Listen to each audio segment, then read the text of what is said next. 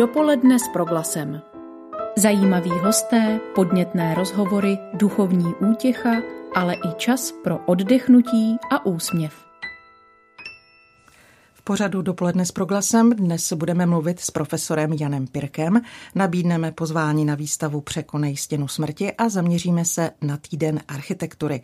Závěr hodiny bude patřit programové novince našeho vysílání, která startuje právě dnes. A teď už k prvnímu hostovi.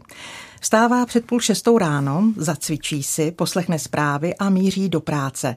Naprosto nezbytnou součástí jeho života je sedm vnoučat, sport, hudba, divadlo a sbírka veteránů, konkrétně velorexů. Má rád dobré víno a řekla bych, že i dobrou společnost. Jsou za ním tisíce operací srdce a kolem tří set transplantací. Špičkový kardiochirurg a přednosta kardiocentra pražského IKEMu, profesor Jan Pirk, sedí se mnou v pražském studiu. Pane profesore, jsem ráda, že jste si ve svém programu našel pro nás čas. Vítejte. Dobré jitro. Při poslechu pořadu Dopoledne s Proglasem vás vítá Marcela Kopecká.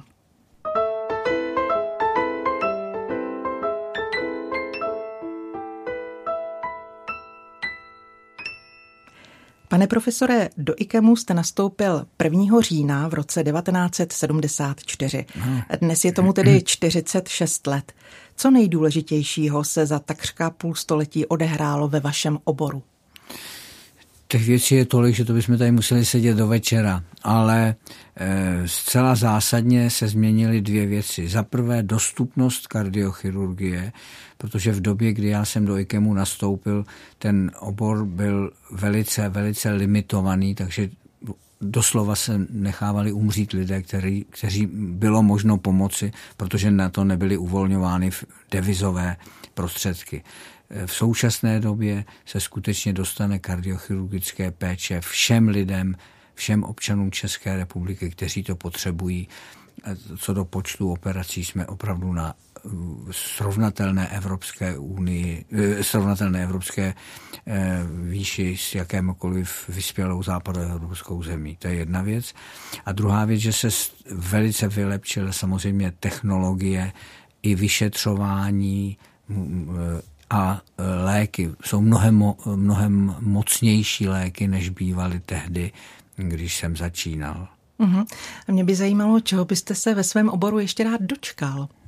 Třeba toho, že by nás operovali roboti? No, ne, já bych se rád dočkal ve zdraví důchodu. S tím souvisí i možná trošku impertinentní otázka, předem se za ní omlouvám. Jak pozná špičkový operatér, že je nejvyšší čas opustit operační sál? To je, je to třeba asi tím, že hůř vidí? Nebo... Ano, to je asi strašně těžké a T, tak jako já jsem v tom to rozhodování pomohl svým učitelům, tak jsem požádal svého žáka a nástupce na, na klinice profesora Netuku, tak jsem mu říkal, ty seš ten, který, pokud já to nepoznám sám, tak ty seš ten, který mi řekne, nechte toho už, jo, protože někdy to ten člověk nepozná, dělá věc, kterou miluje a ta se těžko opouští, takže jsou chirurgové, kteří řeknou konec a, a v šedesáti pěti přestanou operovat. A znám ve Spojených státech třeba chirurgy, kteří operovali do osmdesáti pěti a osmdesáti let. To je dané fyziologicky, někdo na to má, někdo prostě se stárne, takže nemůže. Ale je to opravdu těžké. S vaší, jak říkáte, sekretářkou, paní asistentkou Renatou, jsme se domluvali na vašem termínu už v polovině srpna. Říkala, celé září na pana profesora, prosím zapomeňte, má extrémně nabitý diář. Vy jste asi zřejmě i v tuto chvíli, i v tomto věku tak moc vytížen? Tak já e, pracuji ještě na plný úvazek, mm-hmm. e, to znamená, že e, operuji Pokud, pokud nejsem v rádiu Proglas nebo někde jinde, tak operuji každý den. A, takže, a, a mimo to mám opravdu tolik pozvání na besedy, na přednášky, že opravdu to mám velice našlapané, ale snažím se ty víkendy si už uchránit, protože tolik víkendů jsem strávil v práci za svůj život. A teď tedy řekl bych na sklonku mé kariéry si chci ty víkendy chránit a když už mám nějakou povinnost, tak to se snažím spojit s rekreací. Vy stíháte i besedy, jste říkal. Tam jezdíte ano, ano. A o čem se s vámi lidé baví? Myslím si, že jednodušší by bylo se zeptat, kde jsem ještě nebyl, protože jsem skutečně zván. Víte, já třeba jsem se, byl pozvaný do, do Charity v Ostravě, tak jsem sednul do Pendolína, jel jsem tam, tam jsem si povídal dvě hodiny s asi s devadesáti babičkama a deseti dědečkama opuštěnými a povídali jsme si, a pak jsem zase sednul do Pendolína, jel jsem do Prahy. Takže opravdu byl jsem po celé, po celé republice a mám z toho krásné zážitky, krásné vzpomínky, většinou veselé. A pane profesore, vy jste čtvrtý z generace Pirků, původně Piků, který je lékařem. Medicíně se věnoval ve vašem rodě už pradědeček, dědeček i tatínek. Měl jste vůbec na vybranou, nebo jste uvažoval i o tom, že byste se trošku té rodinné tradici mohl vyhnout? No, já jsem jako malej kluk jsem samozřejmě chtěl být popelář, protože se mi líbilo, jak oni stojí na těch, jak stojí na tom stupátku a vozejí se tím autem. Pak jsem chtěl být osvětlovač v cirkuse, protože se mi líbilo, oni vylezli na ten sloup a tam svítili na ty artisty reflektorama a nemuseli chodit do školy a jezdili. Já jsem myslel tehdy, že jezdí po světě, oni jezdili po okrese, že jo, většinou nebo po kraji. A pak ale skutečně, když už jsem bral rozum, tak jsem zcela vážně chtěl být námořním důstojníkem, mm-hmm. protože můj dědeček se za Rakouska-Uherska jako mladý lékař plavil jako lodní lékař na, na Středozemním moři. Mm-hmm. A protože ale tehdy se studovalo ta vysoká námořní škola výhradně v, Ode- v Oděse, v Rusku mm-hmm. a mluvil jsem s jedním žákem, který tam studoval, říkal, neblbni, nechoď tam, je to strašný pět let tvrdý vojny v Sovětském svazu, mizerný žrádlo, zkazej se ti zuby, ani v minuta volna. No tak jsem si řekl, že teda půjdu na tu medicínu a budu jezdit jako námořní lékař, jako můj dědeček. To nevyšlo, no, ale stal jste se špičkovým kardiochirurgem. To nevyšlo, to nevyšlo, tak jsem potom, když už jsem studoval tu medicínu a zjistil jsem, jak je to krásný obor, tak jsem chtěl dělat kardiologii jako můj tatínek. Mm-hmm. Takže, ale shodou okolností jsem nedostal místo na interně, dostal jsem se na chirurgii a pan primář Weiss v Nymburce, úžasný chirurg, mi řekl, ale jak si jednou řízneš, tak už toho nenecháš. No a tak jsem měl, měl pravdu on a dostal jsem se teda k tomu srdci přes tu chirurgii. A je pravda, že váš praprastrýc léčil ruského cara? No tak je to, je, říká, v rodině se to říká, my jsme, televize se mnou natáčela před několika lety můj rodokmen, nebo tajemství rodu. Nebo tajemství rodu. Ale ty doklady o tom budou někde v Kremlu a to, to vůbec nepřipadalo v úvahu, že bychom tam jeli. My jenom jsme věděli, že to byl, že to byl starý mládenec, po kterém byl dost nějaký majetek v, tedy v carském Rusku, ale protože tehdy tam byly velké pogromy na Židy, tak židovská obec rozhodla, že se pro, ten, pro, ten pozůsta, pro tu pozůstalost nepojede. Uh-huh. A dědeček z maminčiny strany byl také velmi zajímavý muž, sokol a majitel továrny, držitel licence na deskovou hru Člověče nezlob se v tehdejším Československu. Byl vězněn nacisty i komunisty. Co vám do genetické výbavy přinesla tato strana rodiny? Tak to si myslím, že tahle ta strana rodiny mi, ne, nejenže jsem podobný mamince, ale myslím si, že to děda jako velký sokol a sportovec, tak asi, asi tohleto, tu, tu lásku k tomu sportu a to, že se jí věnuju i tedy v, v seniorském věku. S kardiochirurgem Janem Pirkem si povídáme v pražském studiu Proglasu. Pane profesore, co byste označil za svůj první skutečný lékařský úspěch? Hm, možná, že jsem se narodil. To si není můj teda, ale to je mojí maminky. Ale já nevím. Já, pokud, pokud děláte medicínu a takovou takhle invazivní medicínu, tak je důležité prostě, aby vás to drželo v pokoře. Když si řeknete teda, já jsem, já jsem bourák, já to všechno umím, tak dostanete za uši, aby vám, stane se vám nějaký malér a, on, a, a rozumného chirurga to drží v té pokoře. Takže já, úspěch je, vlastně úspěch je každý vyléčený pacient. Každý, který od, od když, když dostanu pohled z hor od člověka, který předtím si ani nemohl, když mu upadlo něco na zem, ohnout, protože by se dusil a teď chodí po horách, tak to je, ten, to je, to je ta nejhezčí odměna za to, naše, za to naši práci. Hmm. Provedl jste tisíce výkonů na lidském srdci, stovky transplantací, řadíte se mezi evropskou špičku oboru. Co konkrétně vás dostalo na vrchol kardiochirurgie? Já si myslím, že, že, že, že ten tým, který se mi podařilo vytvořit v IKEMu, proto, to je tým nejen lékařů, to, to, jsou, to jsou sestřičky, na které se často zapomíná, kterých my jsme si vždycky moc vážili. To nejsou, v dnešní době to nejsou žádné pomocnice. Víte, za předchozího režimu lékař suploval práci sestry, sestra suplovala práci uklizečky a uklizečka jakožto příslušnice vládnoucí dělnické třídy nedělala nic. A řídila vás. A to se, a to se naštěstí všechno změnilo a teďka si to dělá. Sestry dneska jsou velice erudované zdravotnice, které dělají skutečně to, co dělával dřív mladý lékař, a zkušená sestra je pro toho pacienta svým způsobem důležitější než ten lékař, protože my na tu vizitu přijdeme ráno na chvíli, odpoledne na chvíli, ale ta sestra je s tím pacientem celý den a je to, takže ona je s ním v kontaktu, ona vidí každou hodinu, jak se ten jeho stav vyvíjí.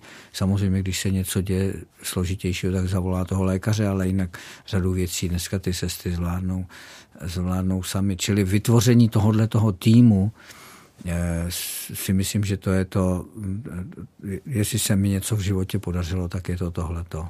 A když sestavujete ten operační tým, máte možnost si k sobě ty lidi vybrat? Tak protože samozřejmě, víte, že když třeba já, já už ne, já paní jsem, instrumentářka Marie je tak výborná, že nemusí nic říkat, natáhnu ruku no. a ona podá příslušný nástroj. To, to, to, si, to jsem nikdy nedělal, abych si vybíral mm-hmm. instrumentářky.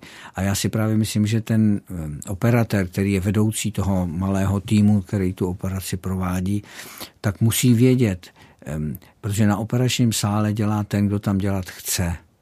A dělá tam rád, protože jinak by tam nedělal, protože skutečně ty mnohahodinové stání u toho stolu není žádná legrace. A já musím vědět, že když je tam začínající sestra, tak já, ten, ten operatér podle mě má vnášet klid a pohodu do té práce. Když tam vnese nervozitu, tak jedině zhorší protože výkon těch lidí, protože každý to dělá, jak mu to nejlépe jde, ale když ten šéf na něj hartusí, no tak on znervózní a podává jenom horší výkon.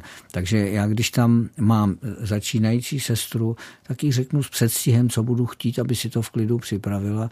A když tam mám zkušenou sestru, která už to dělá léta, tak nemusím říkat nic. A to je to právě ten operatér by měl vědět. V kolika lidech ten tým pracuje?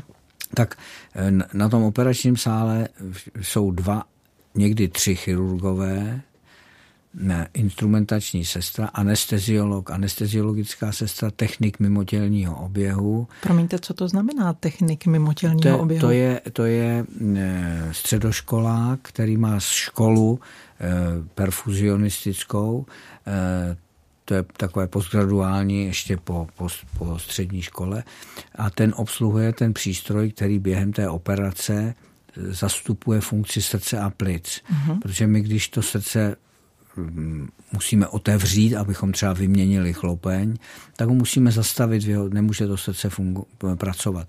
Takže my ho zastavíme a během té doby, kdy to srdce nepracuje, pracuje ten mimotělní oběh a ten technik je ten, který u toho sedí a který ví, jaké léky má podávat, jako, jaký výkon toho čerpadla hmm. má nastavit, jak má ohřívat nebo chladit toho pacienta.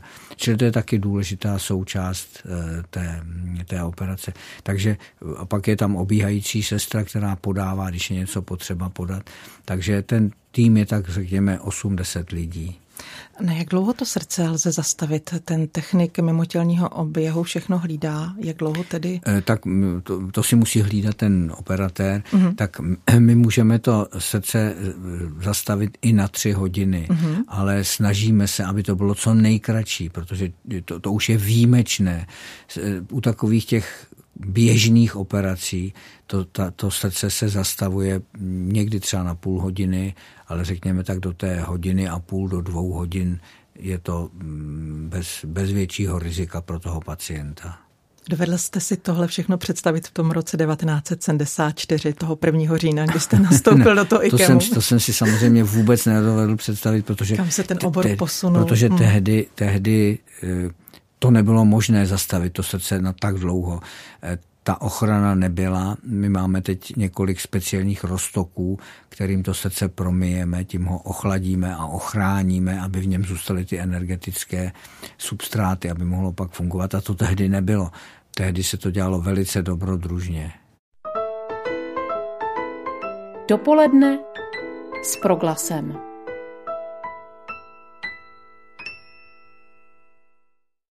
S profesorem Janem Pirkem si do půl desáté budeme dál povídat na Proglasu. Pane profesore, vaše práce má i další, řekněme, psychologický, etický rozměr. Lidé, které operujete, od vás očekávají pomoc. Obrací se na vás s důvěrou a velkým očekáváním. Věří ve vás. Jak vnímáte tuto odpovědnost? No, je to samozřejmě velká odpovědnost, protože ten pacient eh, si vlastně svěřuje svůj život do vašich rukou. Já vždycky, já vždycky říkám, když mě někdo osloví, říká, pane profesore, prosím vás, a mohl byste mě operovat vy? A já můžu si to takhle, a já říkám, no podívejte se, když si můžete vybrat svého kadeřníka nebo automechanika, tak přece máte právo si vybrat člověka, který vám bude operovat srdce. Takže samozřejmě, když si to přejete, a vás, tak vás budu operovat. A je to, je to, samozřejmě to, on dává svůj život do vašich rukou, tak k tomu tak musíte přistupovat a znovu já zdůrazňuji s pokorou. Hmm.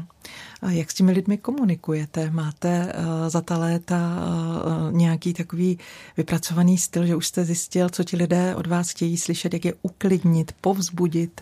Tak za prvé takové ty řeči, že, člověk, že pacient a lékař musí být na stejné úrovni, to, to, je, to je úplně nesmysl, protože ten pacient, o tom, pokud neoperujete lékaře, tak to o tom nic neví. Ale op, musí to být přesně obráceně. Já, já říkám a svým žákům vždycky říkám, vy se musíte dostat na stejnou vlnu jako ten váš pacient. Vy musíte vědět, co on dělá, eventuálně jaké má koníčky a musíte se začít bavit s ním o těch jeho problémech, o těch jeho radostech. Jeho ty vaše moc nezajímají. A tím, když, když ukážete, že taky třeba víte něco o zedničině nebo něco víte o, nebo máte společnou, fandíte stejnému klubu, nebo musíte si najít něco, co zajímá toho pacienta. A pak si s ním, pak si s ním budete povídat. A e, taková uklidňující věta, která je ale pravdivá, je, když oni říkají, myslíte, že tu operaci e, přežiju, tak já říkám, no přece bych vás nešel operovat, kdybych e, si myslel, že to nepřežijete. To, tož je pravda. To, jsou, jsou stavy, které se už operovat nedají a těm lidem řekneme, podívejte se, musíte žít s těmihle obtížemi a mm-hmm. u, užívat jenom prášky, nebo to, ale operace už nejde provést. Mm-hmm. Čili samozřejmě, když bych, to, když bych věděl, že ten člověk umře určitě při té operaci, tak bych ho nešel operovat. Čili to si myslím, že je docela uklidní. Stejně tak mám takovou jednu věc, oni vždycky pacienti říkají, Vy, vy nemáte rád kouření, vy se zlobíte, že kouřím, že já říkám, ale vůbec ne, protože čím bych se živil, kdyby lidi nekouřili, tak, tak bych neměl co operovat, museli bychom propouštět doktory, což si myslím, že je ta nejlepší prevence kouření. Ne jim říkat, že to škodí zdraví, ale že půjdou na operaci.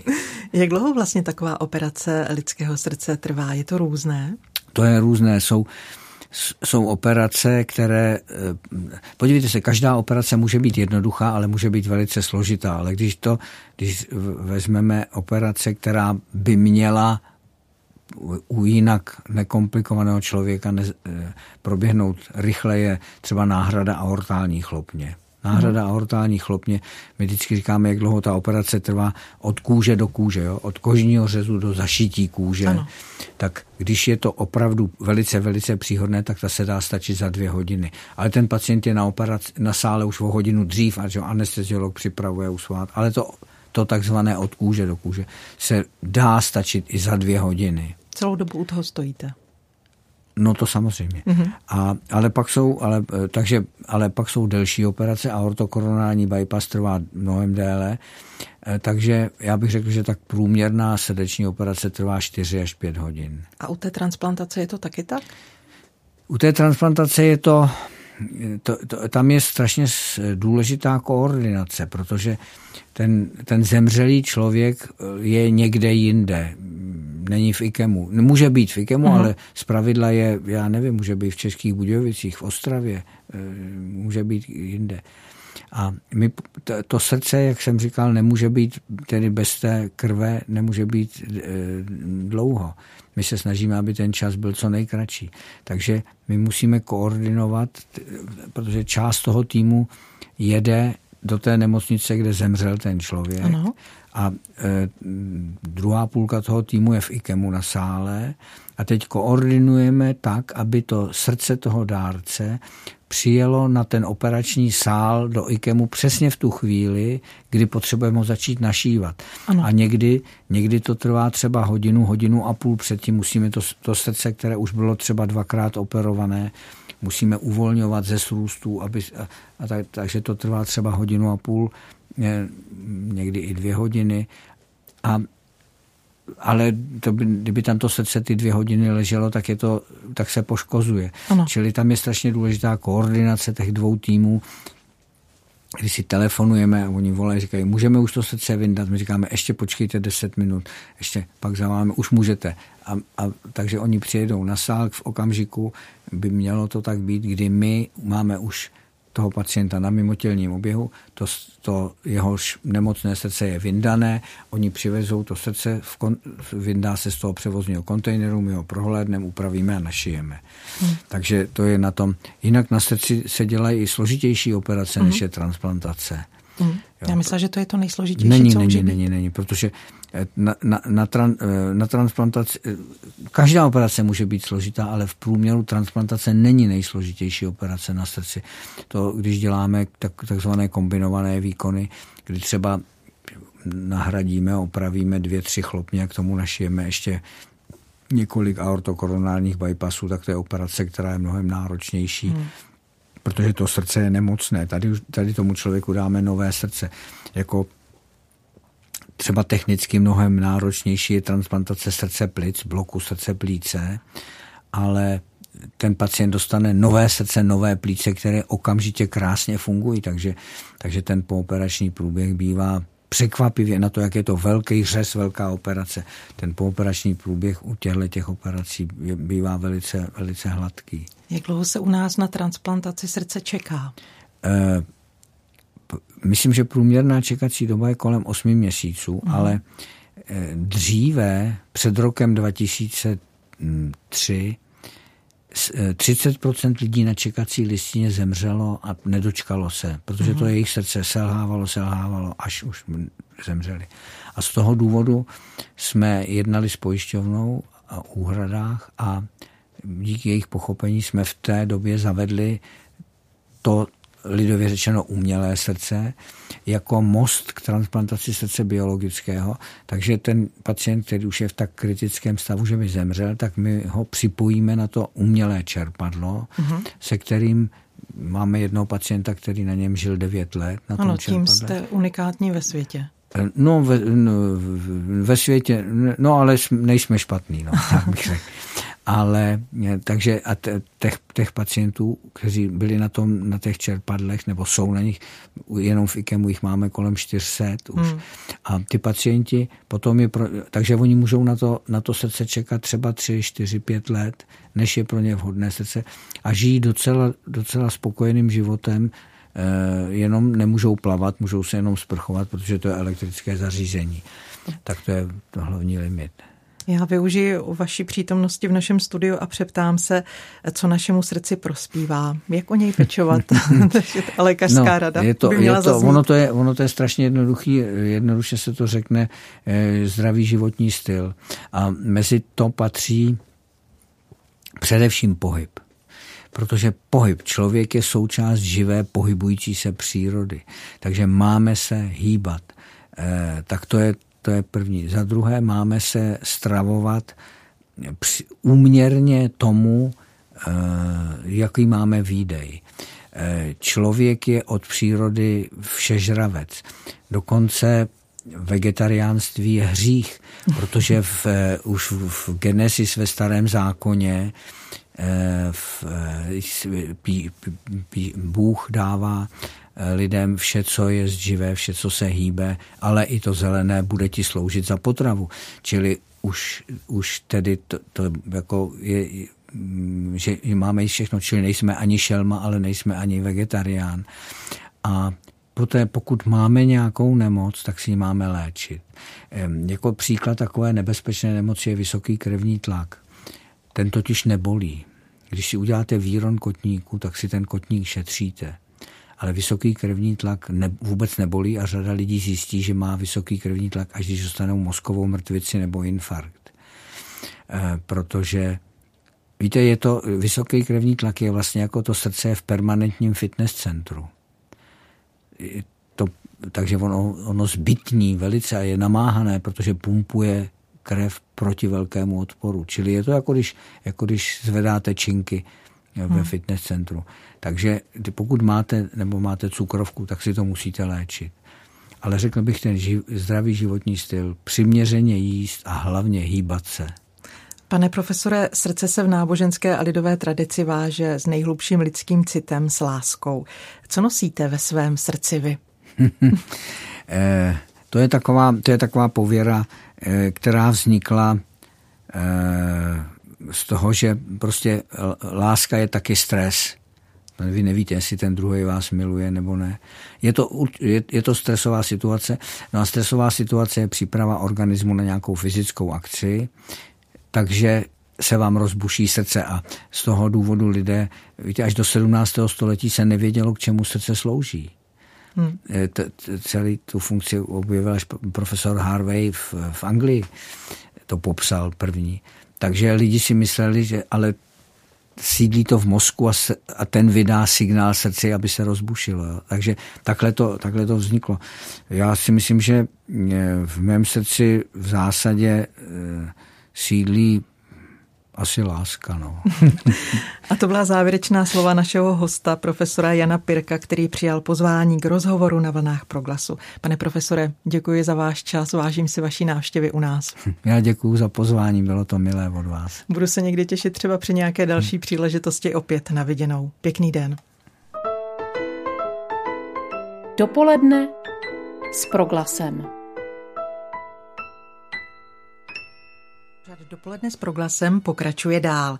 Před námi jsou další hosté, se kterými budeme mluvit na aktuální témata.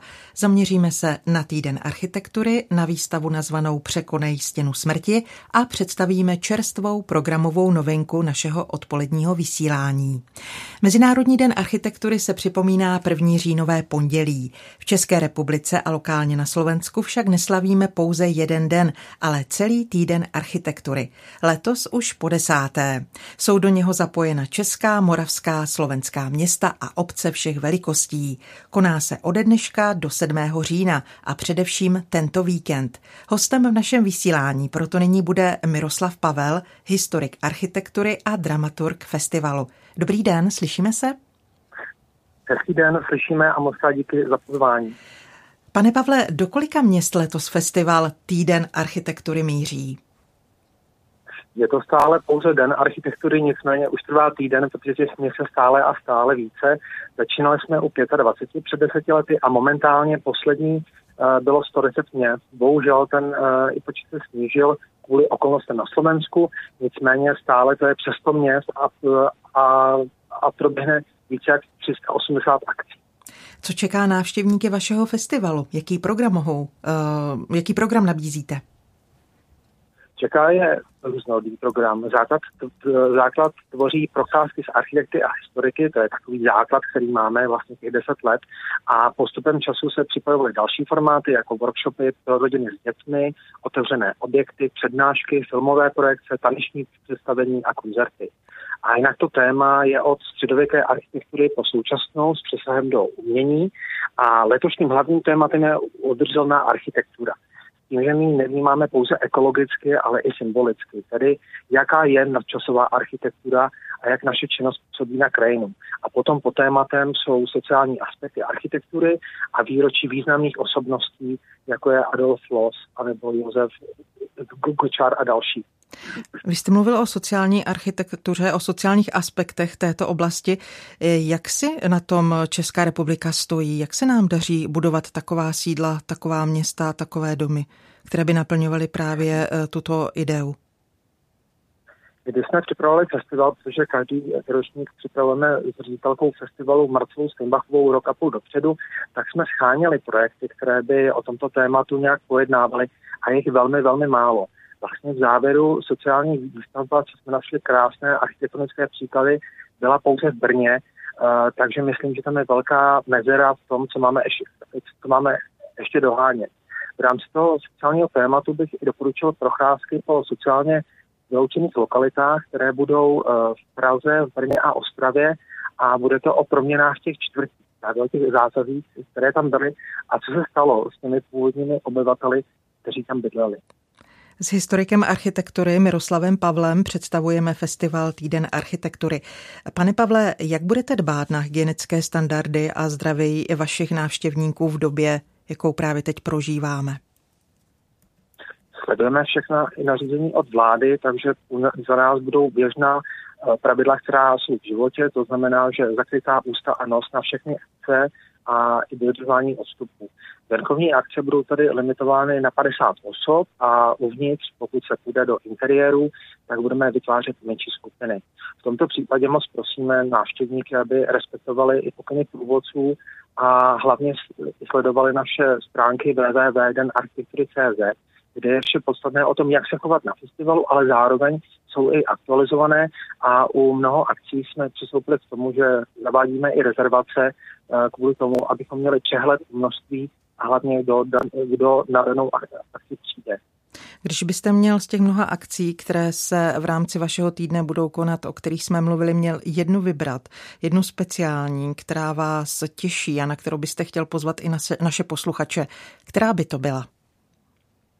Já jsem se té, této otázky bál, protože to je určitě stopěná volba.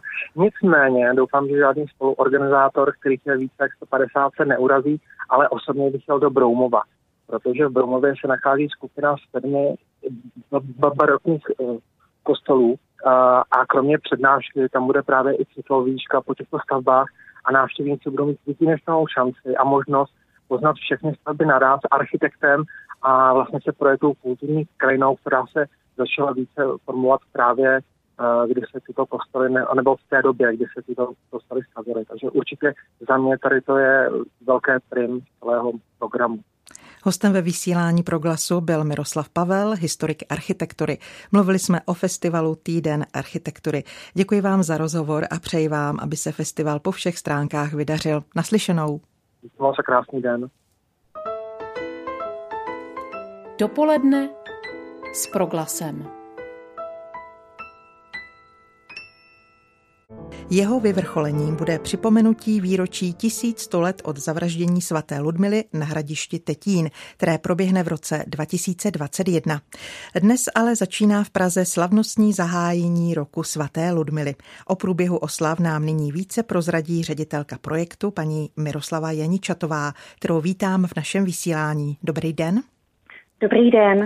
Příštím roce. Jak už bylo ano. řečeno, dneska proběhne v Senátu slavnostní zahájení roku svaté Ludmily, na což budou navazovat aktivity v příštím roce, jak se státníma organizacema, tak ve spolupráci s regionami a kraji v České republice. Na co se příští rok z těch hlavních oslav můžete těšit, je mezinárodní konference na Univerzitě Karlově, květnu příštího roku národní pouť na Tetín, na který je pozván papež František, to je na osmnáctého září dva tisíce dvacet jedna, a pak národní výstava. Pak bude dalších, další řada aktivit menšího charakteru a všechny informace a všechny aktivity se budete moct dozvědět na našem webu w w w tečka svatá ludmila tečka c z. Paní Janičatová, mohu se zeptat, kým pro vás osobně Svatá Ludmila je? Vy jste ředitelka projektu Svatá Ludmila. Jak vám zasahuje do vašeho osobního života? Je pro mě velkou inspirací její životní příběh a kolik věcí a událostí, vlastně, kterými prošla, jak ji zřejmě i posilnili. Takže je to pro mě osobně velký příběh ženy, který mě motivuje jít dopředu a věci nevzdávat. Já vám mnohokrát děkuji za vaše slova. Uzavírá Miroslava Janičatová, ředitelka projektu Svatá Ludmila tisíc sto let, se kterou jsme mluvili v pořadu pardon, Dopoledne s proglasem. Děkuji za váš čas a přeji, ať se oslavy vydaří. Naschledanou. Krásný den, naschledanou. Dopoledne s proglasem. Překonej stěnu smrti. To je název putovní výstavy, která zachycuje tragické příběhy jedinců i celých rodin za železnou oponou, a to v období devatenáct set čtyřicet osm až devatenáct set osmdesát devět. Za účasti předsedy senátu Miloše Vystrčila ji dnes odpoledne otevřou v zámeckých konírnách Moravských Budějovicích. Na telefonu nyní mám předsedu kolegia občanského sdružení Paměť, pana Miroslava Kasáčka. Dobrý den. I já přeji dobrý den. Pane předsedo, můžete posluchačům přiblížit, kolik takových příběhů představíte a jakým způsobem? Ono to nej, není jenom o příbězích, ale je tam, jak vůbec ta opona vlastně, ty zátarasy tam vznikaly, kdo vlastně tu elektriku tam zavedl, aby lidé tam umírali. Ale bude se u nás zhruba příběhů, které jsou tam prezentované. Některé jsou známé, některé jsou neznámé. Kam se s výstavou Překonej stěnu smrti chystáte poté, co skončí v Moravských Budějovicích? Jednak tato výstava putovala po Rakousku, byla dvakrát ve Vídni, s velkým zájmem v La Andertaja na škole obchodní akademii v Recu a závěr této, takovéto vyvrcholení bylo dvacátého prvního jedenáctého roce dva tisíce devatenáct v Mikulově, o, o co byl velký zájem. V Rakousku opravdu se zúčastňoval tolik lidí, to jsem ani nepředpokládal. Důležité je říct, že v Česku už proběhla tato výstava v Praze na Benetekel, samozřejmě v Jihlavě na tamní radnici, no a dík, díky tady koronaviru pandemii jsme už dávno měli být v Moravských Budějovicích a v Brně na magistrátu v Křížové chodbě, takže toto budeme muset nějakým způsobem dokončit, jestli to půjde. Já si na závěr dovolím pogratulovat k získání stříbrné medaile Senátu u příležitosti Dne české státnosti, kterou jste obdržel od předsedy Miloše Vystrčila. Jak vnímáte jeho účast na dnešní vernisáži? Je to asi, moje domněnka je taková, že panu předsedovi to není lhostejné, zajímal se o všechny možnosti, okolnosti kolem tady těchto příběhů. My jsme to prezentovali. Je faktem, že si udělal čas a tady tuto výstavu dneska zahájí. Po telefonních linkách jsme mluvili s předsedou kolegia občanského sdružení Paměť Miroslavem Kasáčkem. Já vám mnohokrát děkuji za rozhovor. Ať se vám dnešní slavnostní událost vydaří. Naschledanou. Naschledanou, děkuji. Pozvali jsme vás na výstavu nazvanou Překonej stěnu smrti, zachycující tragické příběhy jedinců i celých rodin za železnou oponou, a to v období let devatenáct set čtyřicet osm až devatenáct set osmdesát devět. Pořad Dopoledne s proglasem končí pozvánkou k poslechu naší programové novinky. V Brně by nás měl slyšet teď kolega redaktor Ondřej Havlíček. Slyšíme se. Pěkný den z pražského studia, Ondro. Marcelo, dobré dopoledne tobě i posluchačům. Ondro, dnes po třinácté hodině posluchači poprvé v premiéře naladí třináct plus, naši podzimní programovou novinku. O co jde? Tak já doufám, že se slyšíme teď. Je tam slyšíme, ten kontakt? Ano, výborně, výborně, já jsem nevěděl, ano, ano, jestli mě slyšíš. Marcel, tak dobré ráno ještě jednou tobě i všem posluchačům. Dobré ráno. Ten dnešní pořad, který dnes, nebo ten nový pořad, který dnes startuje, tak bude jedinečný v tom, že to bude dvacet pět minut po odpoledních zprávách v jednu. Chceme prostřednictvím něj nabídnout hlubší vhled do aktuálního dění, tedy nejen ten rychlý, který nabízí ty krátké pětiminutové zprávy na Proglasu, ale právě v těch dvaceti pěti minutách rozebrat to nejdůležitější a zároveň pokud možno to nejaktuálnější, co se v naší země, v naší zemi nebo ve světě děje. To znamená, nabídneme opravdu důležité události, pokusíme se je navzájem provázat a ukázat souvislosti. Moderovat e, bude Filip Braindl a nebo já, budeme se střídat každý den někdo jiný. E, nicméně spolupracujeme na tom s celou zpravodajskou redakcí Proglasu a taky s dalšími kolegy. E, ten pořád je takový nový formát, posluchači ho na vlnách Proglasu ještě neslyšeli, nebo trochu se možná blíží tomu, co jsme si vyzkoušeli, když startovalo Dopoledne s Proglasem v těch jarních měsících. Nicméně považujeme to za velkou výzvu a doufáme, že se to podaří. Jaká témata otevřeš dnes se svými hosty?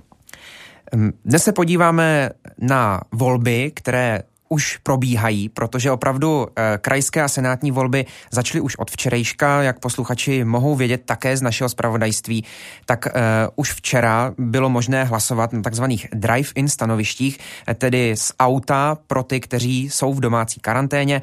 Od dneška potom startuje, e, vole, vol, e, startují volby v domovech důchodců, e, kam přijedou speciální komise, ty budou pokračovat také zítra, no a zítra v pátek a tedy také v sobotu budou probíhat volby také standardně v okrskových volebních místnostech, kam budou moci dojít všichni voliči, kteří nejsou tedy umístěni do karantény. No a nás bude zajímat, jak technicky bude ministerstvo vnitra, které organizuje volby, celé ty volby provádět, zda to bude bezpečné a jaká budou opatření. To je to první téma. Dál nás bude zajímat, jak budou vypadat bohoslužby, jaká jsou tam omezení, protože už o tom mluví vládní představitelé, že by, že může být zakázán například zpěv nebo že budou bohoslužby pouze do nějakého počtu, počtu osob, takže zajímat se budeme i o toto. No ale bude nás zajímat také nouzový stav, který má být vyhlášený v pondělí podle slov ministra zdravotnictví Romana Prymuly, a o tom budeme mluvit s českým ústavním právníkem. Zajímat nás bude právě, co si vláda v takovém nouzovém stavu může dovolit, proč ho vůbec chce vyhlášit, vyhlásit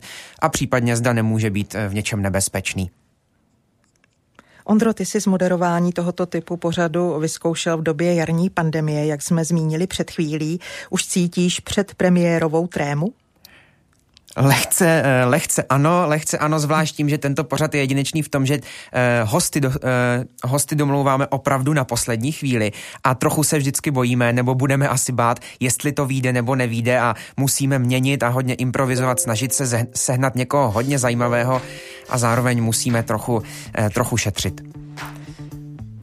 K poslechu rozšířeného zpravodajství po třinácté hodině vás pozval můj kolega Ondřej Havlíček. Nalaďte si dnes třináct plus a dozvíte se o světě zase něco víc. Děkuju a držím palce. Díky, naslyšenou, Marcelo. Tolik tedy první říjnové vydání pořadu Dopoledne s Proglasem. Za všechny kolegy, kteří ho dnes připravili, se loučí Marcela Kopecká. Zítra v devět dopoledne se budeme s vámi těšit opět, naslyšenou.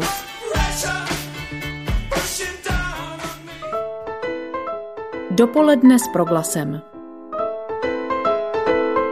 Každý všední den mezi devátou a desátou jsme v tom s vámi už dvacet pět let.